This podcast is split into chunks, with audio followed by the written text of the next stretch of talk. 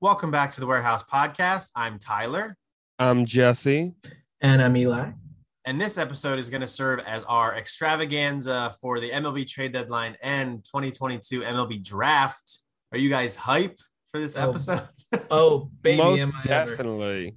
awesome. We are we are going to caveat this. We are recording this on July 7th, so it is a bit ahead of time. So we may say some things that are a little out of date. Might not make sense if you're listening to this in the future on the eve of the draft, um, and then even more so for the trade deadline. But in this time capsule of an episode, um, that that's what we're going to talk about. So let's talk draft first. Um, as it stands, as we record, the Orioles are five games under 500 in early July. Right now, it looks like it could kind of go either way on whether they want to buy or sell. They haven't really said what they want to do. There are rumors out there that Cedric Mullins is available for a very high price. More logic or more likely, we could see uh, Anthony Santander, Trey Mancini, Jorge Lopez. Um, but I guess let's kind of start at buyer seller, what role the Orioles are going to play here. Um, Jesse, I'll go to you first. You know, you can guess at what the Orioles record is going to be in three weeks if you'd like to, but as it stands, what do you view the Orioles? What position do you view the Orioles taking into this trade deadline?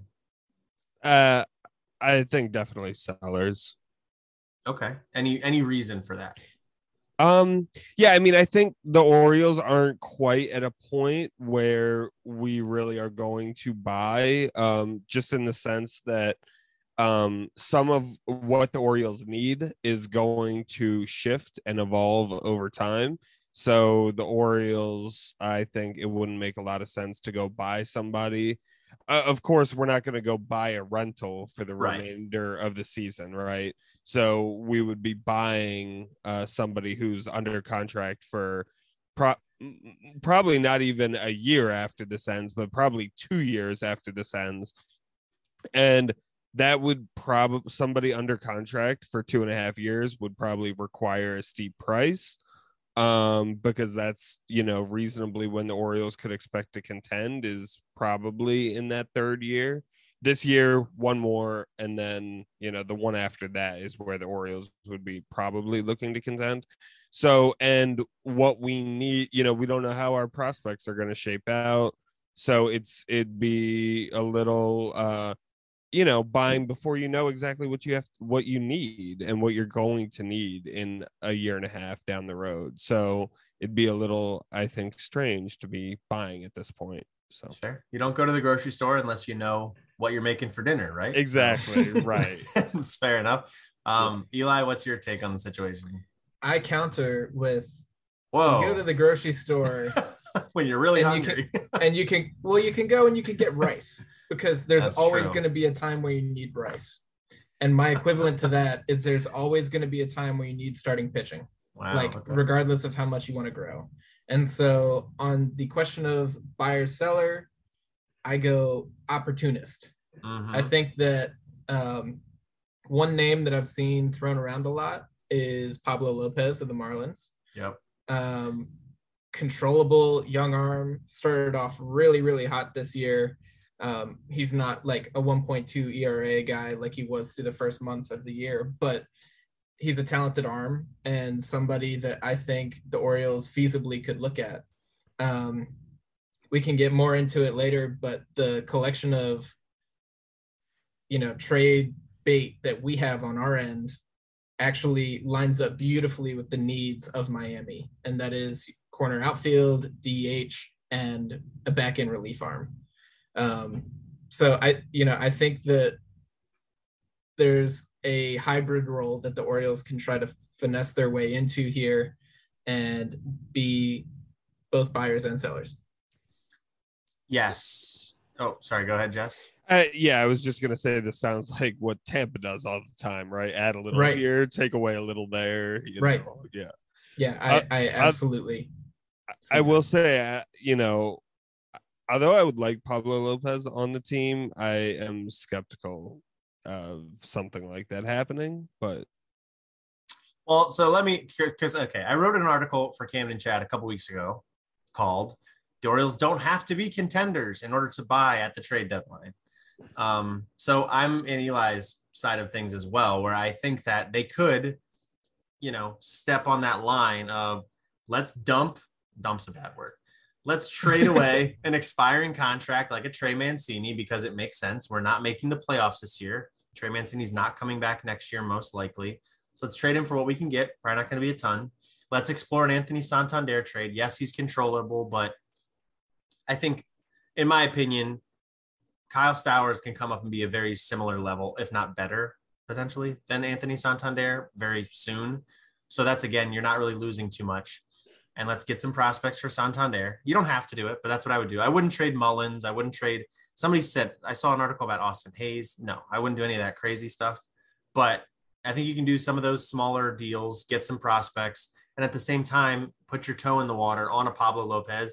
Or if you want to look at a guy who has less control, you know, you could do something like the Blue Jays did with Jose Berrios last year, where they traded for him and then signed him to a massive extension.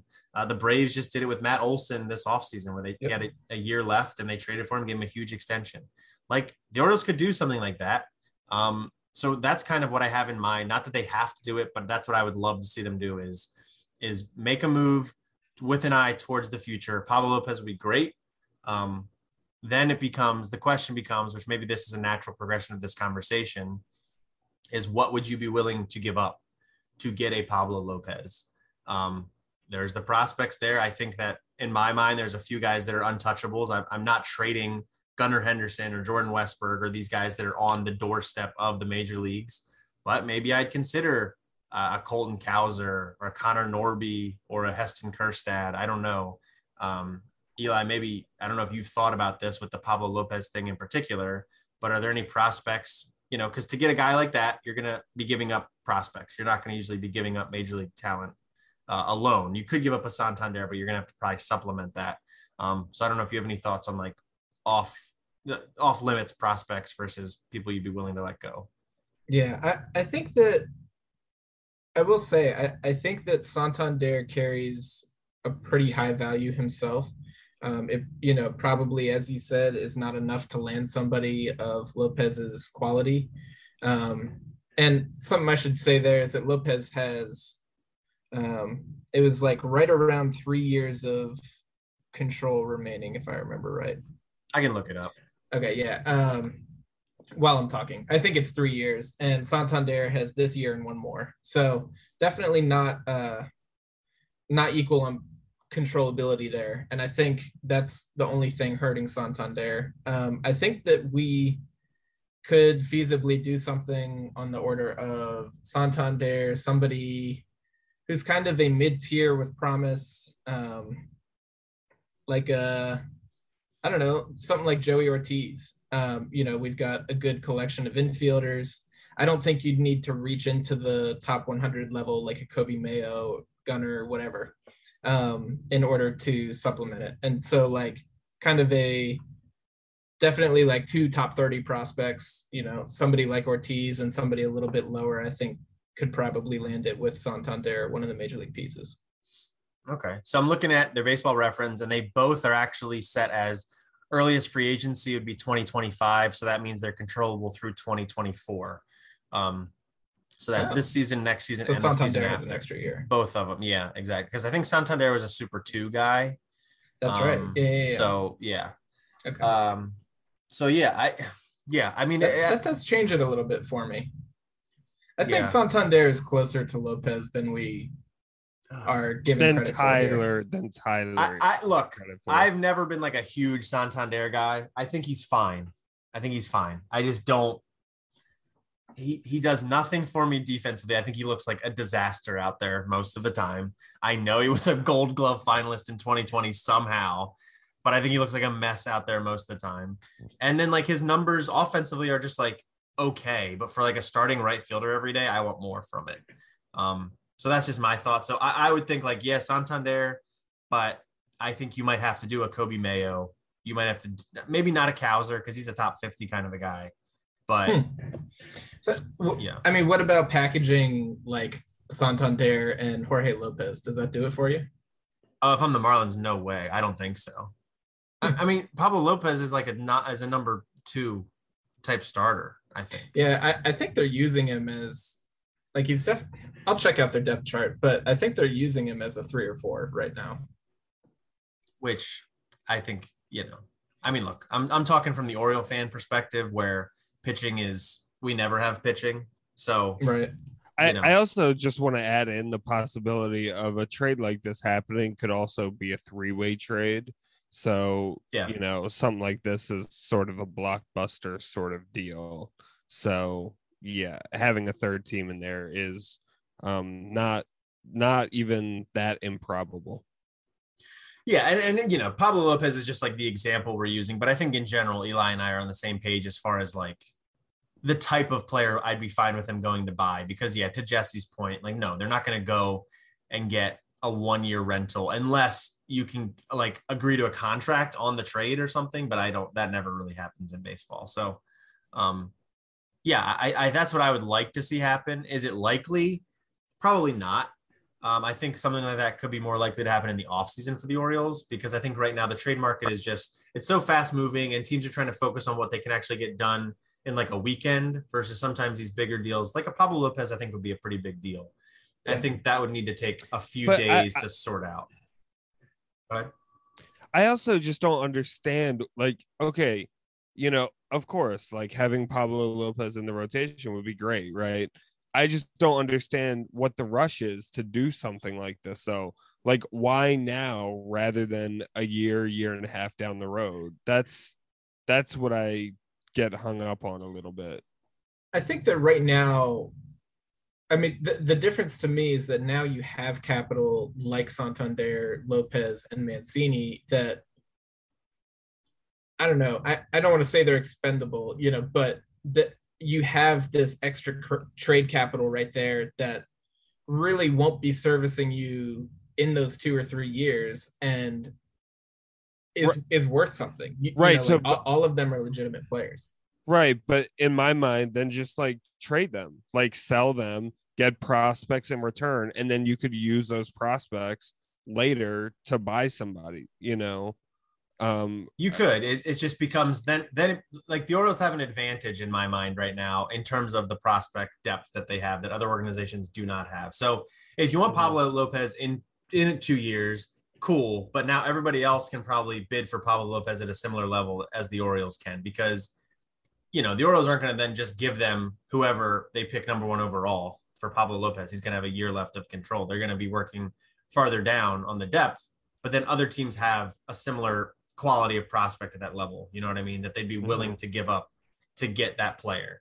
Uh, versus the Orioles might say, well, we've got like 10 really good prospects. I don't know. I'm just throwing a number out there. So yeah, we'd be cool giving up two of them. Whereas another team might have only three really good prospects. Like, no, we can't give up two of these guys because then we're kind of in a tight spot. Um, right. so I think that's my thought is like, yeah, no, I'm not giving up uh Henderson, Westburg, uh, Cowser, I probably wouldn't even want to give up, but like Mayo, I'd probably think about Norby, um, Joey Ortiz. Yeah, I just don't know what Joey Ortiz's value is. I know he's a little bit closer to the show with you guys knowing him personally, but like he's had a rough season offensively. So like, is a glove first, maybe glove only kind of a shortstop prospect really going to move the needle? I don't know. Um, That's fair. So like that's just kind of where I think is you've got to get into these guys. Plus, like the Orioles could trade somebody like a Norby that they got last year. They're drafting number one overall this year. Like, and their their draft pool this year is the biggest of any team. They're going to bring in a bunch of really good players this year. So are they really losing all that much in the grand scheme of things? I don't know. I'm not like I said, I'm not pushing for it. It doesn't have to happen. It's just I would be intrigued by it and I think it would be it could be a net positive for the organization if they did something like that. to me, I think that you know the the whole point of the rebuild is to establish your next core, and I think that like right now, with the capital that we do have as trade bait in the major leagues, that we that simultaneously we know will not be a part of the next good team. I think that that is a unique position to be in, like where we have a bit of a core already, and then using these expiring contracts and just kind of like expendable pieces in the way of Santander because we have good outfield prospects coming up. I, I think that that like confluence of situations leaves you in a good spot to go and get something that can just answer one more question that you have. Um, and, and, so that's why like I think this is a really good path forward is because the, you know we were talking about potentially the team being about 500 next year. Uh, I think if you go get Pablo Lopez, that he you know he adds two or three wins. He adds you know a significant amount, and so I think that getting some kind of controllable arm that you know can hold down a rotation spot for the next four years is I think we're in a unique position to be able to do that, not just because of the prospect depth, but because of our like available trade depth at the major league level as well. Right. So, just out of curiosity, are you guys basically only in favor of this happening to acquire a pitcher, or are there other positions uh, on the diamond you would be open to? Because of course it makes sense, right? Well, the, we can assume the Orioles are going to need pitching, right? Everybody needs starting pitching, right? Um, where else on the diamond are you open to this sort of trade happening? See, I think pitching is is unique. Starting pitching is unique for the Orioles because, you know, Dan Connolly had an article last year talking about how he doesn't think there's enough pitching in the organization, and I think he's right about that. But at the same time, I don't necessarily think it's a huge issue because this feels like it was always the plan was to go get the pitching. Now you can go on free agency and do that, and there are going to be arms, but getting pitching at the top end of the market in free agency to me always feels a little dicey. Like if you get that number one guy, if you go get Gerrit Cole or you get you get Max Scherzer, you know, their years they were the top guy. Yeah, it might work out. It, it probably will work out because they're they're generational talents. But then if you're coming down a rung to the guy you're giving a hundred million dollars for five years or whatever, that is not a spot in the market that I think is like super favorable. Um, because it just doesn't seem to work out a lot. I think we're seeing Eduardo Rodriguez with the Tigers is kind of an interesting example of that. He's not really been particularly good this year, and he was like kind of a prized, you know, piece in free agency this year. I think I prefer for the Orioles to go get a guy that's 26 like Lopez, and you're going to have him for three years. Plus, you could maybe extend him. You're getting like the best years of his career. And if you extend him beyond that, um, that's what you go do. Um, just because I, I, that's just what I feel like the plan always was was grow a bunch of bats. The Orioles have the all the makings for a really good lineup, or we're gonna need to go buy some pitching somehow. And I just like I prefer to do that via the trade market than free agency. So you're not for the Orioles buying a position player really at this point via the trade market that in this manner we're talking about no mm, right okay that's yeah, what i mean yeah. yeah. and i agree with that yeah I, I am in favor of this for starting pitching and starting pitching only mm-hmm. and like controllable starting pitching mm-hmm.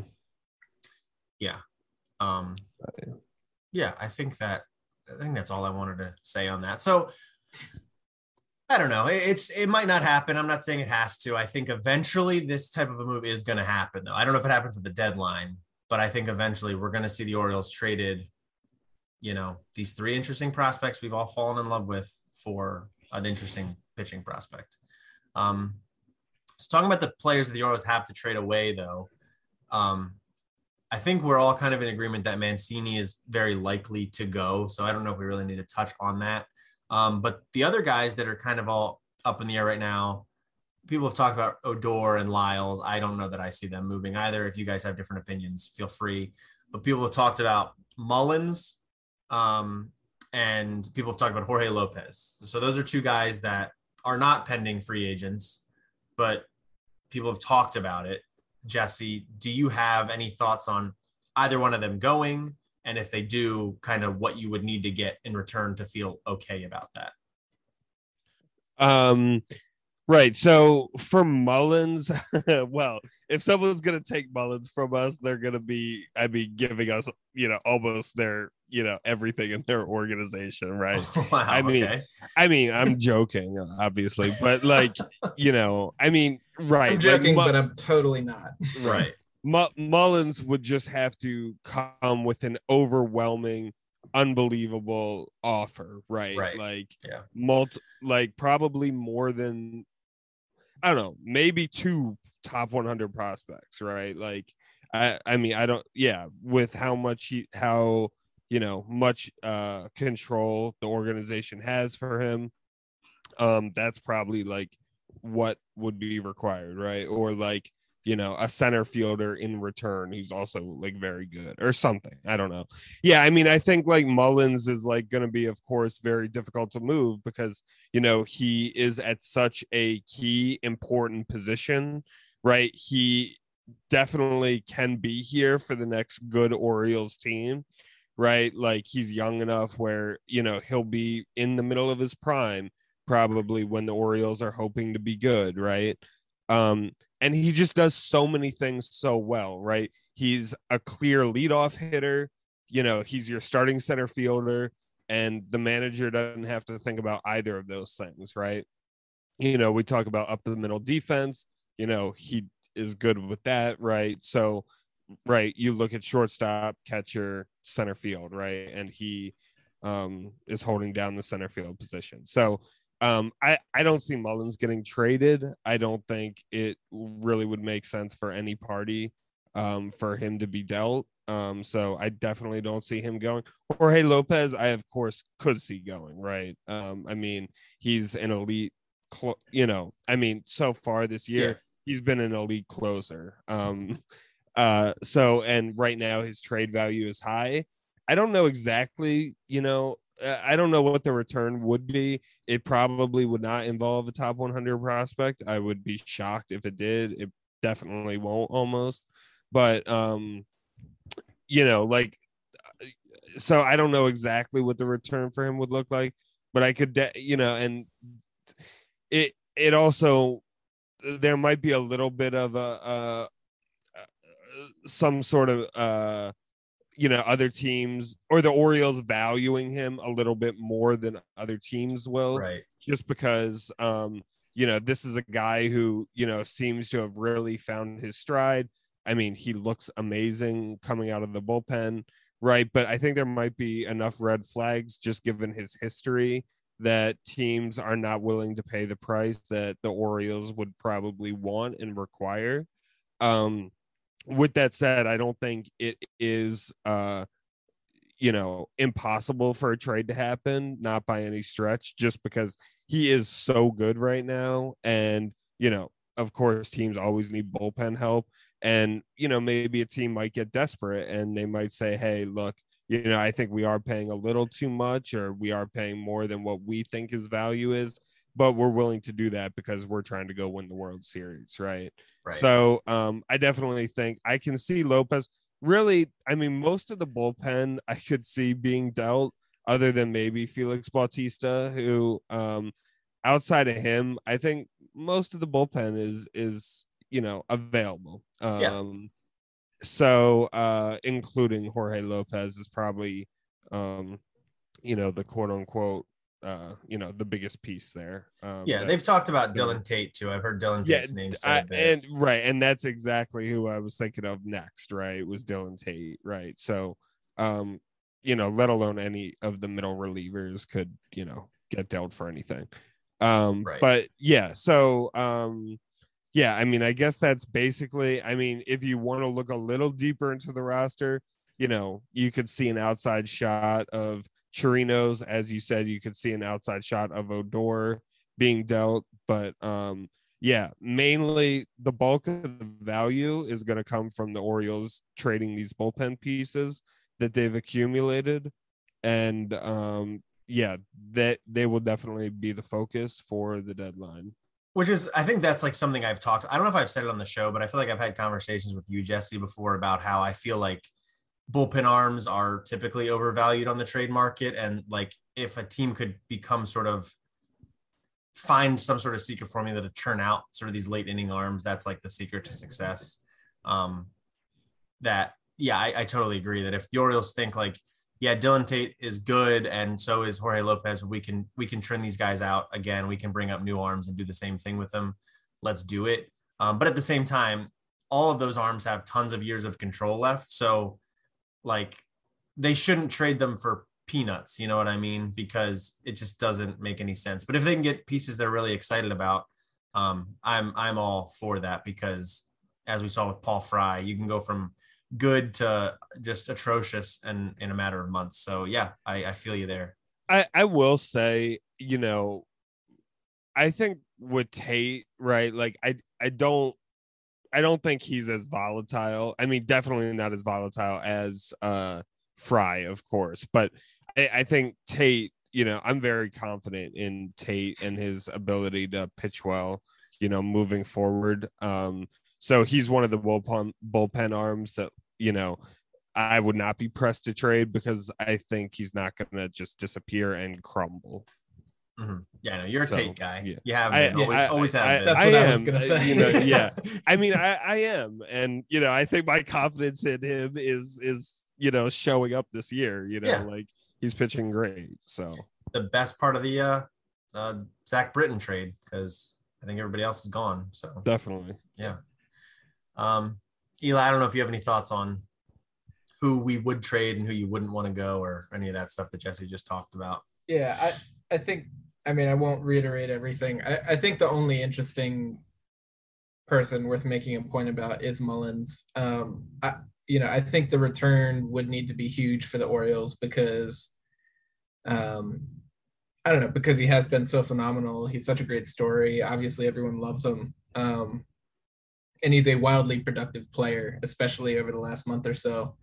But I, I think that the you know the rise of Austin Hays definitely makes it more of a chance, um, or definitely makes the possibility of a Mullins trade higher than it was at the start of this year.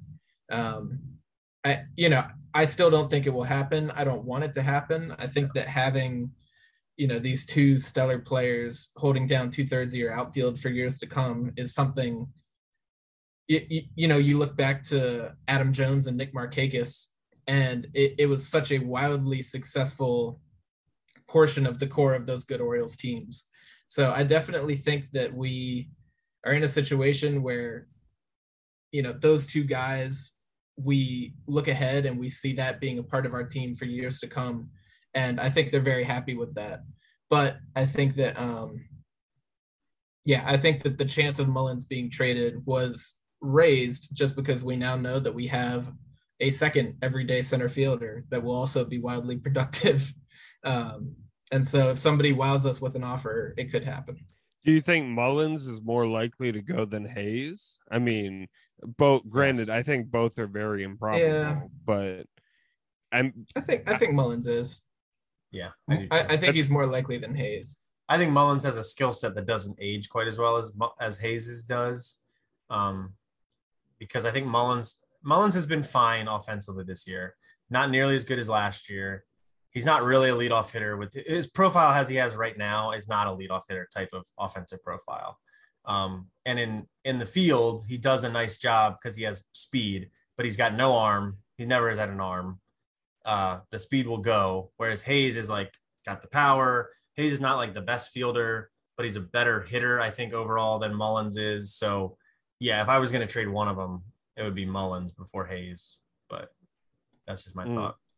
But I think a lot of it comes down to what the Orioles think they probably have in Cowser because he's playing mostly in center field still.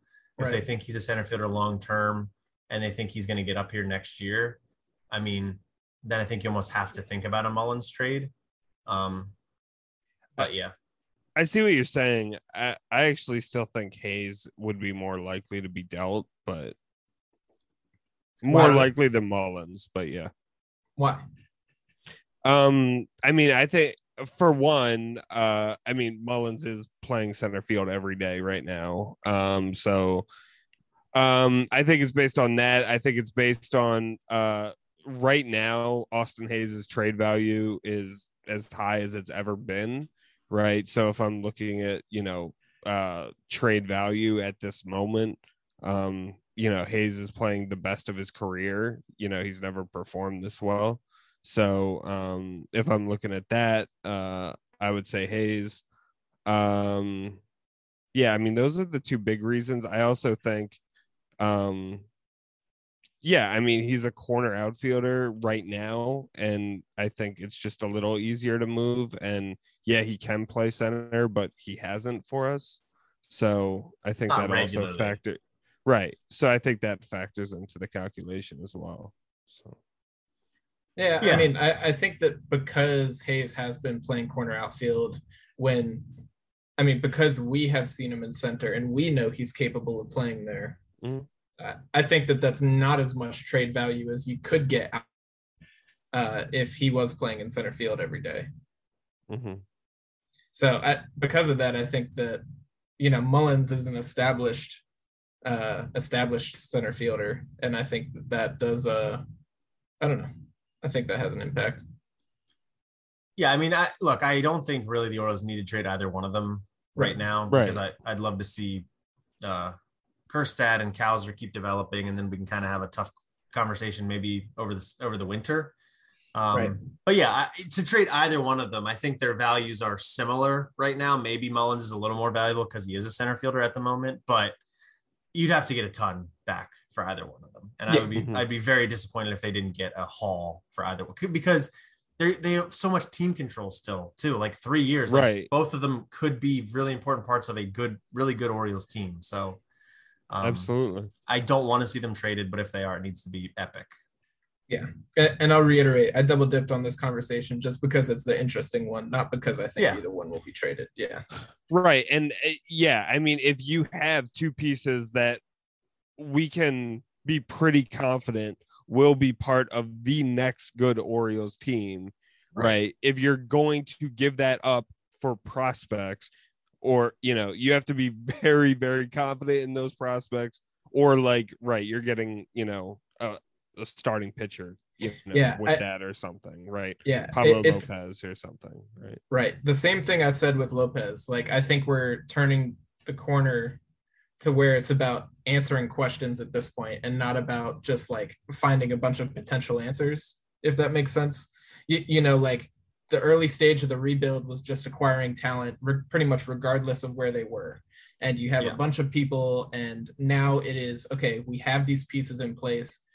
We, you know, can start to see where the holes are going to be in this future team and those are what we need to answer at this time so Yep, this is the hard part. This is we're getting into the difficult decisions um, Right. on who to keep and who not to, Right. um, and we'll see. Um, related to that, I think Carlos Correa was doing an interview and he mentioned the Orioles. He said the Orioles look really good right now.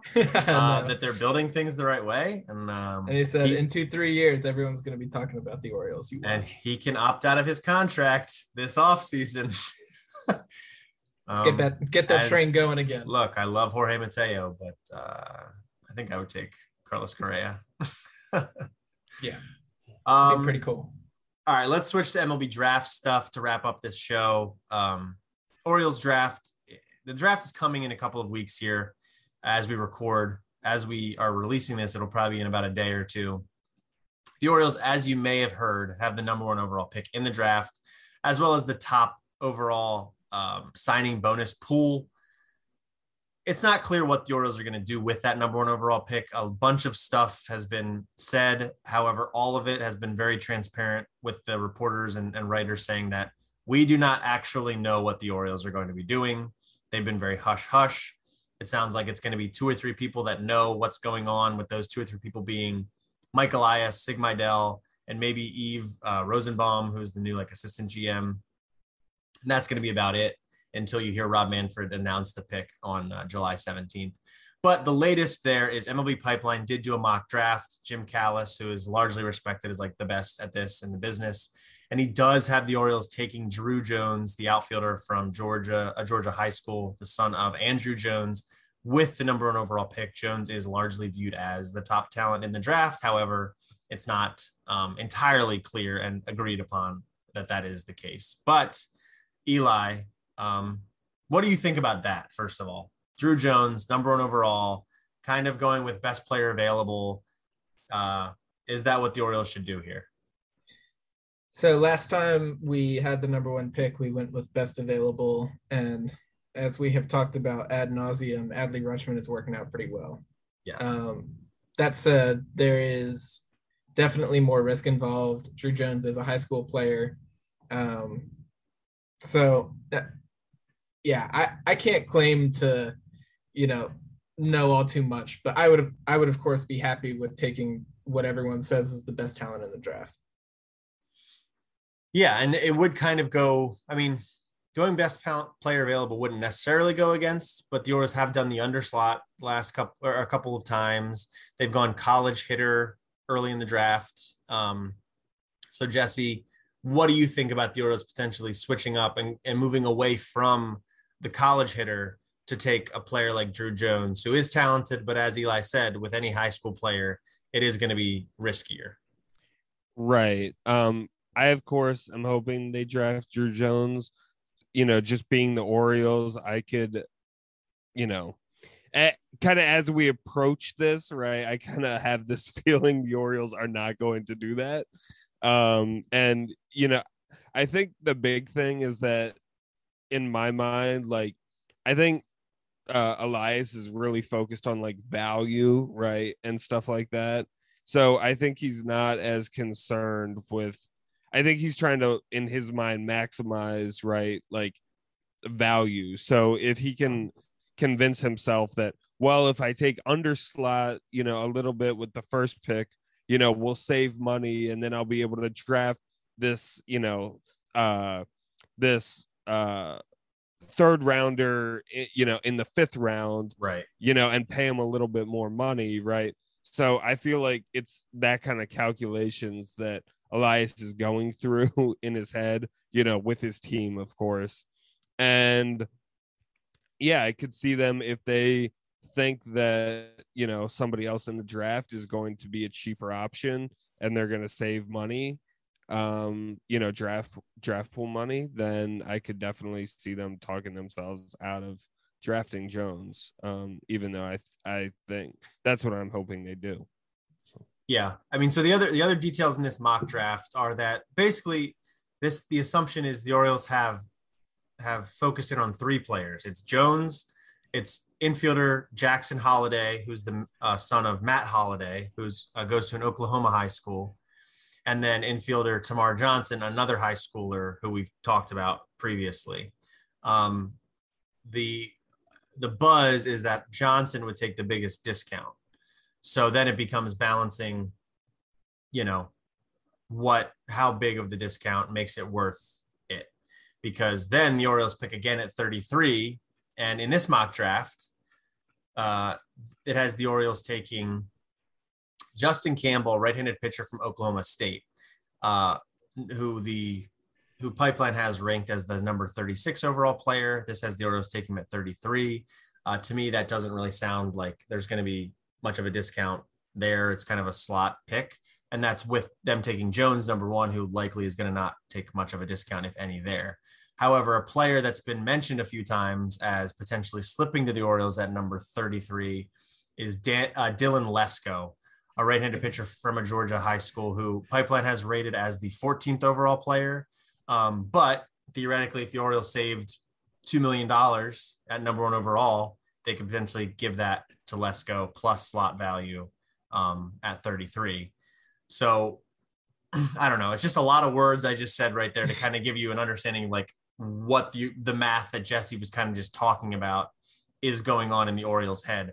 I don't know enough about Lesko. I don't know if any of you guys have any thoughts on Lesko, but it seems to be like if the Orioles can get Johnson, they would try to aim for Lesko at 33. Um, and I don't know, maybe that is better than Jones and a college pitcher at number 33. I, I don't know. Yeah. Um, it, I mean, yeah, the, the thing, like, I guess, you know, to us, we can't speak all too well to individual players. So I think the thing right. that's more worth saying is that, I mean, the Orioles have had success in the past. You know, we drafted Carter Baumler and Coby Mayo in the fourth and fifth round of that shortened 2020 draft. And those two players have both come out pretty successful. And we were able to do both of those at over slot deals because we took the discount in the first round. Um, right. And, and Termarr Johnson has you know, people have said the best hit tool in the draft. He does seem, by all accounts, to be no slouch whatsoever. And so, yeah, if you save a million dollars, like that is a totally defensible strategy. Um, and it sounds like Jackson Holliday is just kind of the middle ground between them. Uh, everybody says that Holliday will go within the first probably three picks or so. Um, they say he is also wildly talented, and you would have less savings, but you might have a bit more of a sure prospect in him. Um, the one knock on Johnson is that he's probably I mean, he plays second base right now. That's what he's listed as as a prospect. He's almost definitely not going to be a shortstop though, and there's a lot of talk that Jackson Holliday can hold it down there. So position you know- is an yeah, position's an interesting point, I think, because some people have talked about Drew Jones plays outfield. The Orioles Yeah. seem to have a a lot of outfielders. Yeah. They just drafted Cowser last year, Kjerstad the year before that. Like, does does position matter? I think that it doesn't. Okay. Uh, sorry, Jeff. Uh, just real quick. To me, I, I think we're in a like the Orioles are in a position where if we are taking a high schooler with this first pick, which I mean, by all accounts, a Right. prep bat is probably the way it'll go. Um, if we end up with a high schooler here, you know, the the core that we're always talking about on the warehouse pod, you know, that core, the next good team, all those catchphrases, those people are already in the system or they're already in a system somewhere. You know, if we're taking a high schooler, we're expecting it's going to be four or five years until that happens. Right. Gunnar Henderson was in the 2019 draft, right? Uh, yeah. it was 2020 year. I think it was 2020. Um, I think it was 2019. I'll look. I'm panicking. I think it was 2019. I think that's right. so, uh, you know, here we are in 2022, and he's probably going to make it up next year in 2023. So, you know, it's about three and some change. And he's a super fast riser. He'll be a young player in the MLB. So, you know, where we are is if we are taking a prep bet with this first pick, you're not going to see them for three, four years. And that is if they are a wildly successful prospect and don't really hit any road bumps al- along the way. So Yeah. I I don't concern myself so much with like drafting for a specific position, especially with this younger uh w- with a younger pick. With high schoolers, right? Yeah. I mean, what I will say though is when you're picking one one, you're dealing with a little bit of a different level player than even a Gunnar Henderson, who was a 2019 pick, 42nd overall. I think even then they kind of picked him with the under with the thought like it's a little raw, but we're going to work with it because he's got the tools and we're going to give him a little more money and we're going to get him in here and figure stuff out. Like when you're when you're at one one, you're dealing with to give an Orioles example, a Machado level type of player, where Yeah. Jesse's got. Sorry, sorry, I didn't mean to do that. That's Go okay. ahead. Go ahead. Where he got drafted in 2010, third overall. He debuted in 2012 as a 19 year old. Um, sure. and that's when Orioles were like, we're ready to go. He's our best option at third base, even though he's playing shortstop in Bowie right now. Get him here. So I think you could see something similar with a Termarr Johnson. You're like, yeah, he's playing second with Bowie right now, but we have 85 wins in late August, and we need to push for everything we've got. Um, bring him up here, and we'll DH him. We'll do whatever to get him some at bat. So I don't know. I think you go best player available, and if the Orioles think that is Drew Jones, then take Drew Jones. Um, I don't care about position too much. Um, so yeah, I, I don't know anything about the players to, to what Eli said. Like I don't know individual players enough to say, but if the Orioles think Drew Jones is the best, take Drew Jones. yeah my thing and my thing just on the the value and the calculation is you know i mean if you think that you know you know this guy could be a perennial all-star or even a potentially future hall of famer or whatever. It's just like that's a lot to sacrifice and to you know to not go get a adley or a manny machado in the name of you know balancing a little bit of money here or there or to you know to me in the end all that stuff is pretty irrelevant you know relative to getting you know it an an amazing player so um, Right. yeah Yeah, Absolutely. And also, I mean, I will say for, for to Johnson's credit, Mike Elias has gone under slot before 1 1 when he took Carlos Correa. Well, he was part of that decision to take Carlos Correa. That was under slot. That Bri- Byron Buxton was like the big prospect there. They saved $2 million with Carlos Correa, and Buxton's great, but Correa is the better player. So it works out sometimes. Um, so yeah, that then- is our. Oh yeah, sorry. Go Then ahead. they both ended up on the Twins, anyways. That's true. Super team. um. So yeah, that is our draft uh, preview. All right. Well, hold on, hold on. oh, so, who do we each think is the Oh. first pick? Now that we've talked about all Uh, the you know, theory behind it. I, I say they're going to take Jackson Holliday.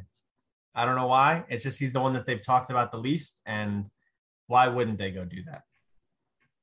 Just I guess Johnson. okay. I guess that's kind of how I'm thinking. Yeah, I'm also Team Jackson Holliday. Wow. Okay. I think, And- uh, So nobody's picking Drew Jones. No. Oh my god. And for a little confidence, um, I don't think that anyone on the verge. I just listened to their episode a little while ago too. I don't think that like out of you're listening to other podcasts? dude, believe it or not, no, but they had uh, Vivek on, and I think three of them picked Jackson Holliday and one picked Termarr Johnson. So Yeah. at least we are in line with them, and I consider them smarter than oh, us. oh yeah, they're way, they're way smarter than us. That's not even a question. Um, yeah, I don't know. I, we'll see. I, this the, Drew Jones. There's been a lot of like up and down about like feedback on what he is as a player, and I it just sounds to me it ends up sounding like a little too raw for what the Orioles tend to go for. He's toolsy versus refined, and I think the Orioles tend to go refined. Yeah. Uh, another thing I will say is I heard a report. I don't remember the source. I was trying to dig deep for it. I do not remember the source, but there were reports that um, Jones was seeking at least seven and a half mil. I think the like slot value of the first o- overall pick is above eight.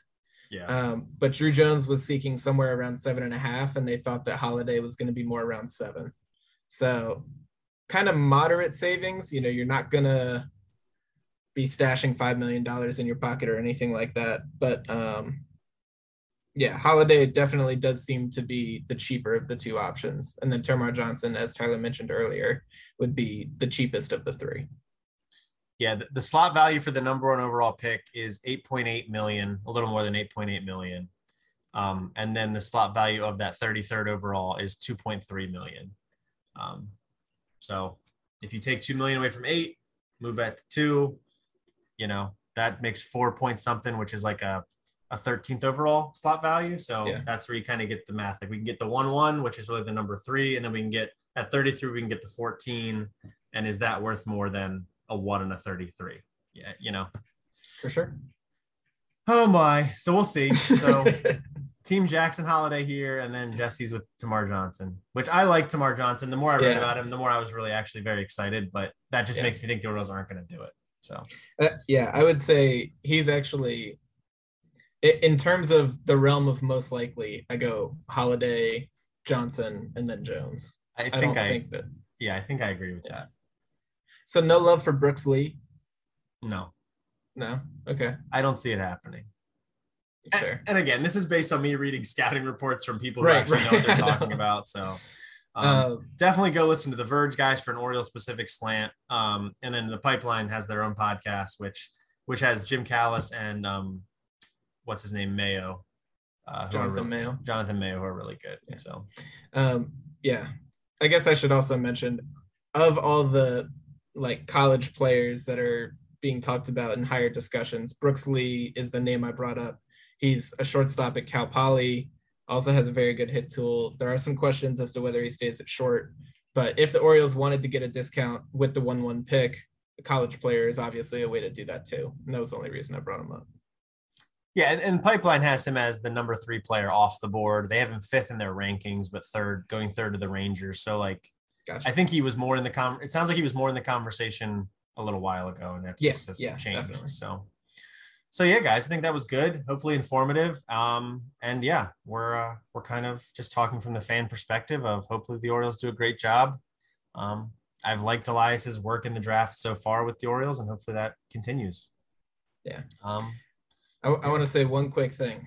absolutely. in look in prepping like for the trade deadline portion of this i was just kind of scouting like positional needs for other teams and what kept coming up there are three teams and we talked about miami and pablo lopez but san diego is like has a pretty weak dh slot they need corner outfield help and they need bullpen help. And the San Francisco Giants are in the exact same spot. Hmm. So, of Miami, San Diego, and San Francisco, I think the Orioles have at least one trade with one of them. Yeah, and in San Diego, they could negotiate something to get Ryan Flaherty back in the deal as a, as a coach, make him manager. That'd be amazing.